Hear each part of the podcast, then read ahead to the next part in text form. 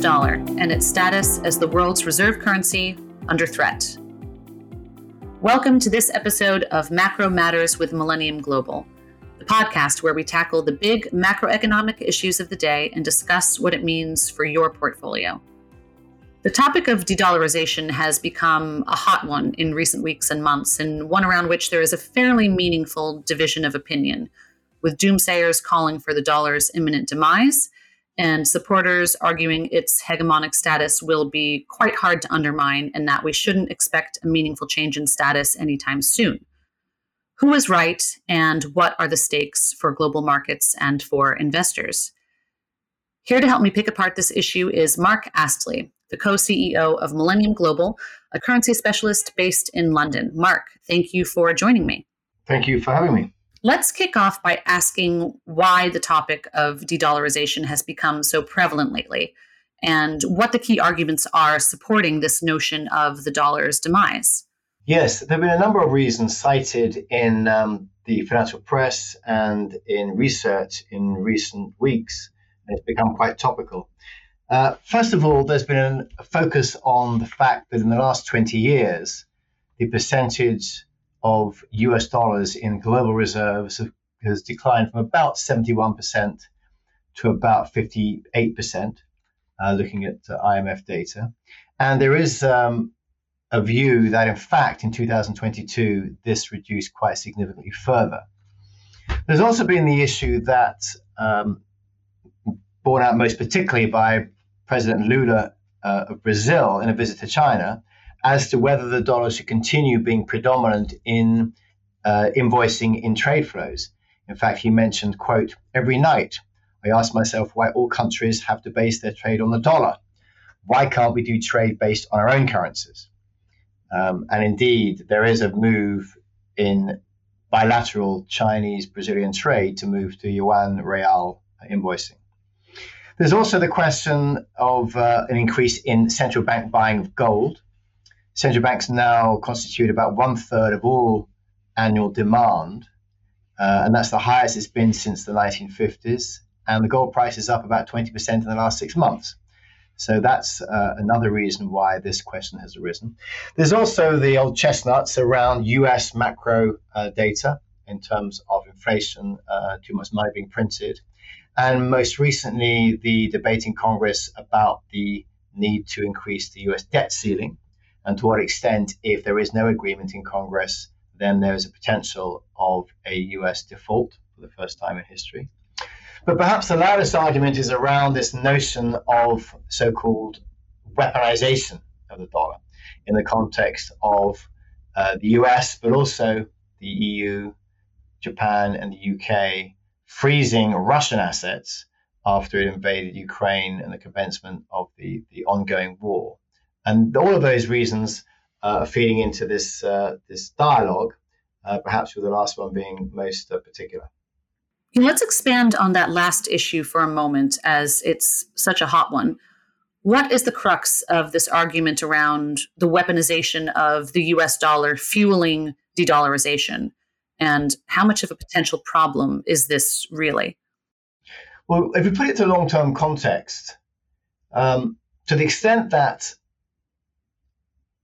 a currency has significant reserve status rests upon its convertibility, its liquidity, and the ability to move money around from that core holding. And um, to the extent that it's possible to freeze assets, that throws it into question. If we go back thirty or, or more years, then sanctions on countries for various activities by the U S and Western allies was about ten percent. Uh, or thereabouts. It's grown over the years, and by some measures, it's gone to thirty percent of all global countries, which is um, in the fifties in terms of number. However, most of those are traditional uh, and not meaningful for the financial system, thinking of the likes of North Korea, uh, Iran, Venezuela, Cuba, Syria, and the like. And also the addition from that ten to thirty percent number is fairly small issues around sanctions related to, for example, export of ammunitions and munitions to Afghanistan and, and the like. As it relates to the freezing of assets, uh, it's a much smaller number. And arguably what's happened in the last year is the exception that proves the rule, um, given that the war in Russia-Ukraine is uh, the first time there's been a hot war in the continent of Europe since nineteen forty-five, and unlikely to be seen as an extension of U S foreign policy in a different dimension than it has been run since the Second World War. So I think it is overly concerning for people to think that this is the beginning of uh, a, an issue which is, is, uh, is going to have more heft. Having said that, we are moving from what you might call a unipolar world to a bipolar world or a multipolar world. And there are some countries that are concerned about to what extent this so-called weaponization may come and impact uh, financial flows and holdings of dollars in the longer term. Obviously, China is in the crosshairs of the U S in terms of foreign policy. And even countries like, uh, or some countries in the G C C, like uh, Saudi Arabia and so on, who are pivoting a little bit further away from the U S and having more dialogue uh, with China, may be concerned about the extent to which sanctions may come in the longer term. But that seems very unlikely, given the long history of alliance between the U S, uh, Washington, and Riyadh. Elsewhere, you have the Iranian situation. Well, that's been going on for decades in the context of the sanctions there and the, the, the ways the Iranians have been trying to uh, get around the um, the receipt of, of, uh, of monies from uh, oil exports and so forth. Um, and so there aren't that many issues that, uh, that relate to those smaller countries. So were it to be the case that the dollar would become a permanent political tool in the context of U S foreign policy, there is a case to be made that this is something to focus on. But I think, as I mentioned a moment ago, this is more like the exception that proves the rule. And as long as it's used sparingly and multilaterally rather than unilaterally, then I think there are very significant limits to the risk that this will be seen as such a threat for countries to change the, uh, the mix of their foreign exchange reserves going forward. It's worth noting that we've been here before. This is hardly the first time in history, even recent history, that people have been calling for the dollar's demise. So perhaps a helpful way to frame the argument for or against the dollar's reserve status is to put it into historical context. Can you break that history down for us and also discuss what are the key factors that typically support a currency's reserve status? Yes, certainly. Um- There has been this focus, as I mentioned, on the decline from the year two thousand to the year two thousand twenty-two, from around seventy-one to fifty-eight to fifty-nine. But if we take one hundred years of history, then in fact the current level is not in the least bit uh, concerning in terms of coming off uh, that kind of level that was existing twenty years ago. So, for example, when the dollar was at its very strongest in nineteen eighty-five, just before the prize record, then the percentage was fifty-five point six percent. If you go back further, then in nineteen twenty, it was only twenty-four percent.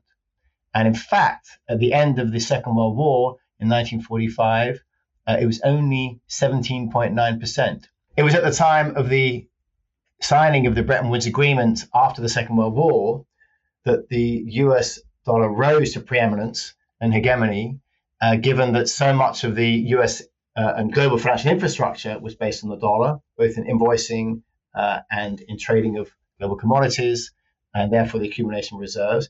At a time where the U S moved to uh, becoming a um, current account deficit nation, and therefore the supply of dollars uh, went up significantly. So from nineteen forty-five at below twenty percent, it rose to its zenith in nineteen seventy at eighty-five percent. Uh, but then declined again through the um, into the nineties or the late eighties to a level in nineteen ninety of, of forty-eight. So it has varied quite significantly. And it's notable that there is no correlation between the direction of the dollar and the size of the dollar reserves, which is critical here, because I think there is a subtext around this whole topic as to ask the question, what does it mean for the direction of the dollar? Indeed, as we'll discuss Uh, later a little bit, the, there's more evidence that in fact a decline in the dollar increases the percentage of reserves, because quite a few, particularly emerging market economies, uh, tend to intervene against the wind, so to speak, to stop their currencies rising and therefore accumulate dollars.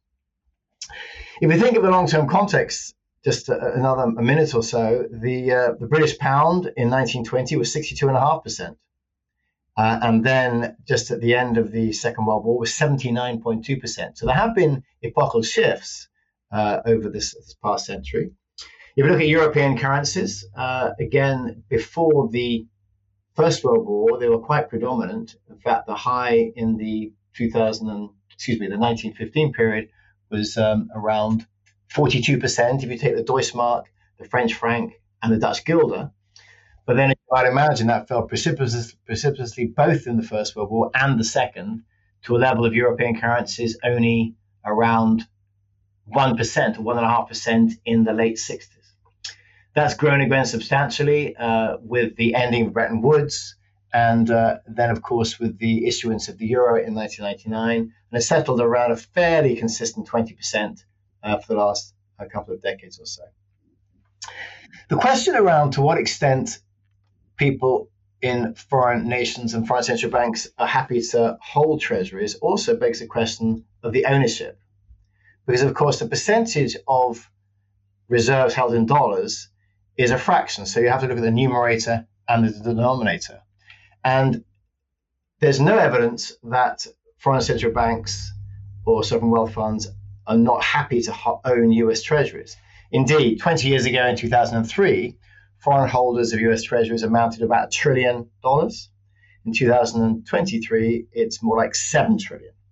So there's no indication of exodus of demand um, for, for U S dollars from that perspective.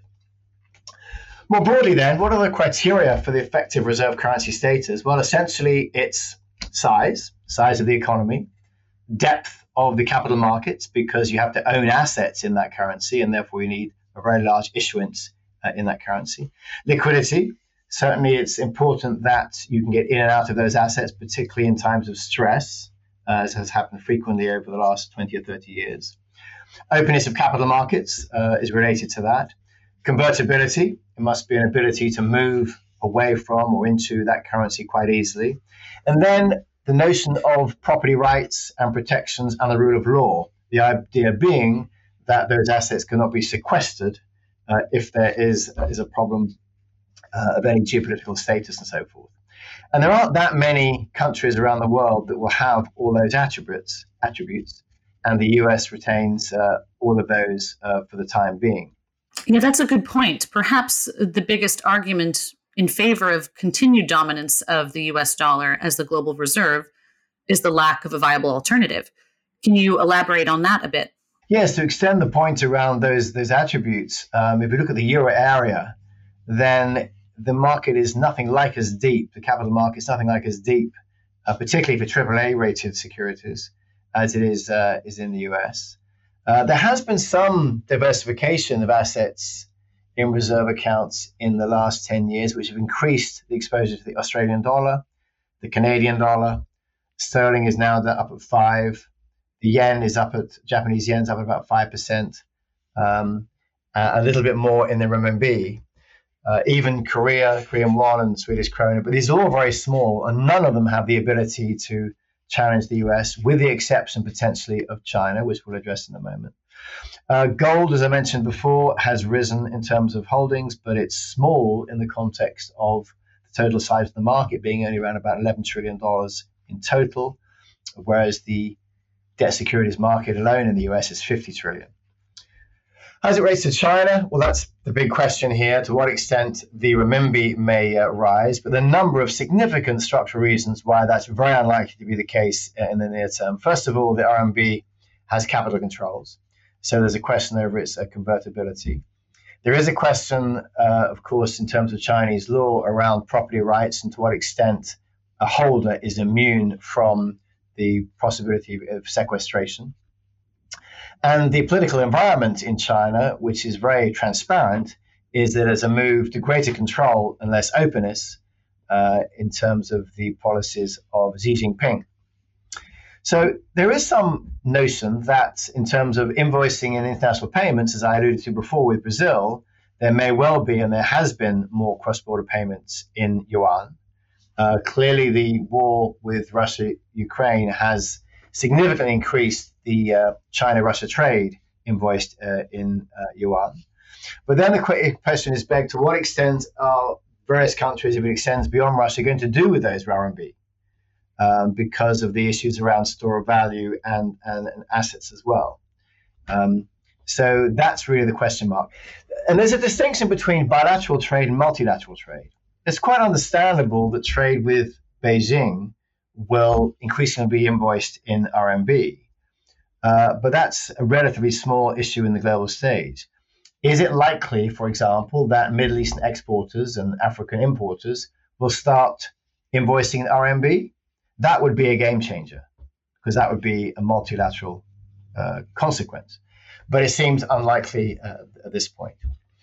The other thing to think about is the, um, the, the consequences of balance of payments accounting, essentially, which is to say that one of the ways where foreign countries have claims on the U S dollar is because the U S dollar is a massive issuer externally through its current account deficit.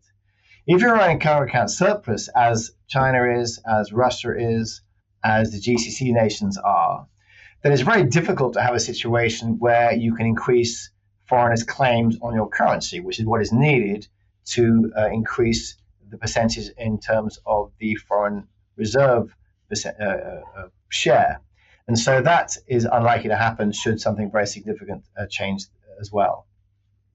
Perhaps one thing to look out for is to what extent the pegs that many currencies have around the world, including G C C and Panama and Hong Kong and others, change. There's about twenty-two countries in the world that are pegged to the U S. If you see part of that unraveling, for whatever reason, geopolitically or trade-linked or, or what have you, you may begin to see uh, chips in the, the armory, so to speak, of the U S dollar status. But that seems very unlikely uh, for the time being. In terms of um, central bank digital currencies, that's worth looking at. Certainly China is the forefront of that. But the onset of the E C N Y, which is the uh, digital uh, uh, Chinese currency, there's primarily a focus on the payment system and tackling Tencent and Alipay rather than and control of the, cap the population, of course, rather than um, trying to increase China as an attractive reserve asset. And it doesn't directly address the capital controls problem either. And lastly, if you think more broadly around the threat to this whole reserve question of the dollar of, of cryptocurrencies, there are five major problems here. Uh, volatility is too high. Credibility is too low. Liquidity is too small, as is size, and correlation with risk assets is too high, meaning that oftentimes uh, an attractive reserve currency will be a safe haven in times of uh, risk asset decline, but recent history at least has shown that there's a risk when there's a risk-off environment, um, cryptocurrencies have done very poorly. So it's much too early to believe that crypto assets will, cryptocurrencies can in any way uh, enter in any meaningful sense to the reserve currency debate. So you've painted a fairly convincing picture for why there isn't currently a viable alternative to the dollar. However, are there any risks to being too complacent about dollar dominance? And even in the absence of a collapse in U S D status anytime soon, is there a risk of the dollar's share of global reserves dipping further? And, and what would that mean for the dollar and for global markets? Yeah, I think overall it's highly probable that you can make the case in time the dollar's share will decline. As I mentioned, we're going from what you might call a unipolar to a multipolar world. There are these moves in terms of um, trade considerations to invoice in other currencies. We are in a world ideologically where we're moving to what is now known as democracy versus autocracy. And so the geopolitical tensions are rising. And this will all lead to changes in the pattern of global trade, and quite likely at the margin, the holdings of global currency reserves. But I think the point to make here is, is at the margin. And even if the dollar came below fifty percent, would that be de-dollarization or would that be dominance? Maybe it's both, because no other currency would come close, even if the yuan uh, did rise from its paltry Uh, two and a half percent uh, currently. So the direction of travel may well be in that direction, but it's very likely to be gradual. Uh, and Coming back to the most important issue of all, it's unlikely in and of itself to impact the direction of the dollar. As I mentioned before, these two are relatively disassociated, and indeed there is evidence, because no country, particularly um, emerging countries, like excessive strength in their currency, particularly of their exporters. And so leaning against dollar weakness actually does increase dollar reserves. Um, so the, the idea of the dollar, let's say, going from fifty-eight percent to fifty percent does not necessarily mean that it's um, associated with uh, with dollar weakness, which perhaps is the most important question of all. Um, that's still going to be dominated by underlying economic fundamentals. It's going to be dominated by issues of valuation, issues of cyclical economic interaction by um, countries and, and regions, uh, and that's a separate subject entirely. And clearly the fragmentation between the U S and China, which was begun in, in two thousand sixteen and continued um, in the two U S administrations, is, is, is a, a, an overarching issue perhaps to, to continue to monitor. Um, but broadly speaking, I think that any change will be gradual.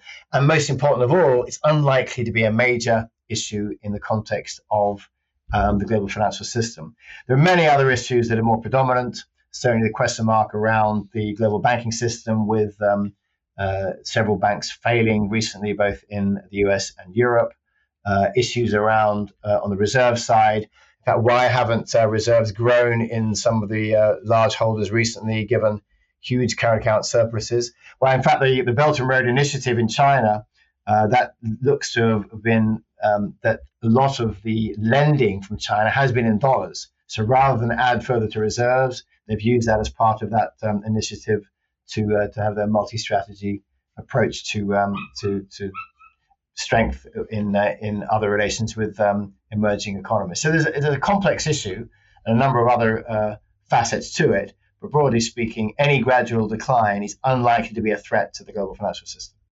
Is there anything the U S could do that would really put the dollar's status as reserve currency at risk? Yes, I mean, we can think of a, a hypothetical in that regard. I mean, if the U S abuses the use of sanctions and it becomes more frequent, if it runs consistently bad macro policies, um, if it becomes isolationist, if it uh, does really stupid things like defaults on its debt. I mean, the idea of the full faith and credit of the U S government being questioned would be an epochal change. And it really would question the uh, the hegemony of the, of the U S dollar. Then those that cocktail could certainly accelerate the, uh, the dollar's demise and the focus on de-dollarization. Uh, at the current juncture, it seems that um, an aggregation of all of those is unlikely. Thank you, Mark, for diving into this debate with me. It seems relatively clear, looking through the lens of history and evaluating what's driven the dollar's resilience thus far, that imminent demise is not around the corner for the greenback. However, longevity is not immortality, and you rightly point out there are some longer-term risks, however seemingly remote, that are certainly worth being mindful of. And I think you're also right to point out that any potential decline in status for the U S dollar is likely to be gradual and to not send immediate shockwaves through global markets. So perhaps to end by quoting the great Mark Twain, as far as the dollar is concerned, reports of my death are greatly exaggerated. Thank you all for tuning in. I hope we have been able to add some helpful color around this topical issue. And please join us on our next episode of Macro Matters for a lively discussion with an ex-director of M I six to discuss some of the major geopolitical issues facing the world today.